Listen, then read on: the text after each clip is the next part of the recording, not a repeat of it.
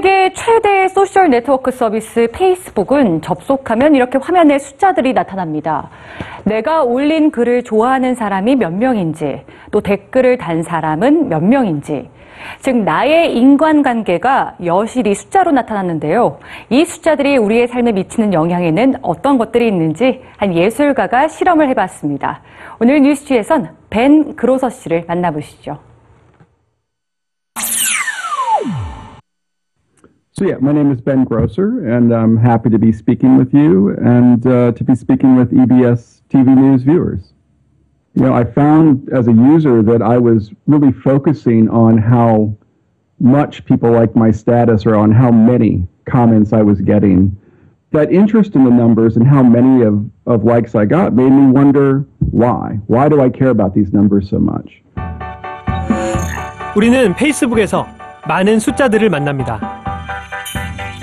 새로운 알림은 몇 개인지, 얼마나 많은 메시지가 왔는지, 또 내 게시물에 좋아요를 누른 사람은 몇 명인지. 페이스북에서 우리가 하는 모든 행동은 곧 숫자로 표시됩니다. on Facebook, it's not a few watching the many, it's really a many. We're all watching each other. We can all see what everybody else is posting.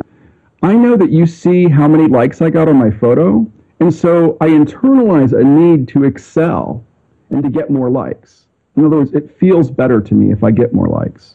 We learn that getting a better test score could lead to a better outcome. We learn that getting more money could give us better opportunity, how many friends my friend has, how many friends I have, how many likes you got, how many likes I got. That all of a sudden we're um, we're keyed into wanting and needing, almost literally needing to excel in those numbers. 실제로 호주에서 진행된 한 실험에서 페이스북에 게시물을 올린 사람이 좋아요를 받지 못하면 자존감이 낮아지고 소외감을 느낀다는 연구 결과도 나왔습니다. 그렇다면 페이스북에서 이 숫자들이 사라진다면 어떨까요? 벤 그로서는 페이스북에서 숫자를 지우는 실험을 시작했습니다. 그는 페이스북 Demetricator라는 프로그램을 개발했는데요. 말 그대로 이 프로그램을 실행하면 페이스북에서 모든 숫자들이 사라지게 되는 겁니다. 새로운 알림과 메시지의 개수, 좋아요와 댓글의 숫자가 지워지며 심지어 글을 남긴 시간도 보이지 않게 되죠.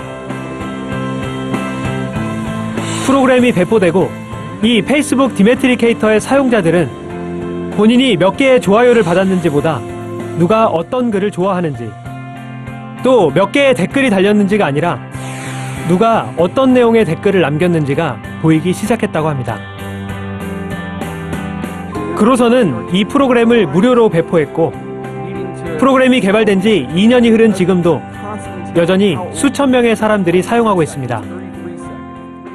I think Facebook is facilitating real communication. Uh, Facebook suggests different ways of doing it is something we should be aware of, you know, and, and make sure that we're not just following the way the software wants us to interact. I mean, my conclusion is that all software, in some way or another, does lead us to change our behavior in certain ways, and it's important to think about what those changes are.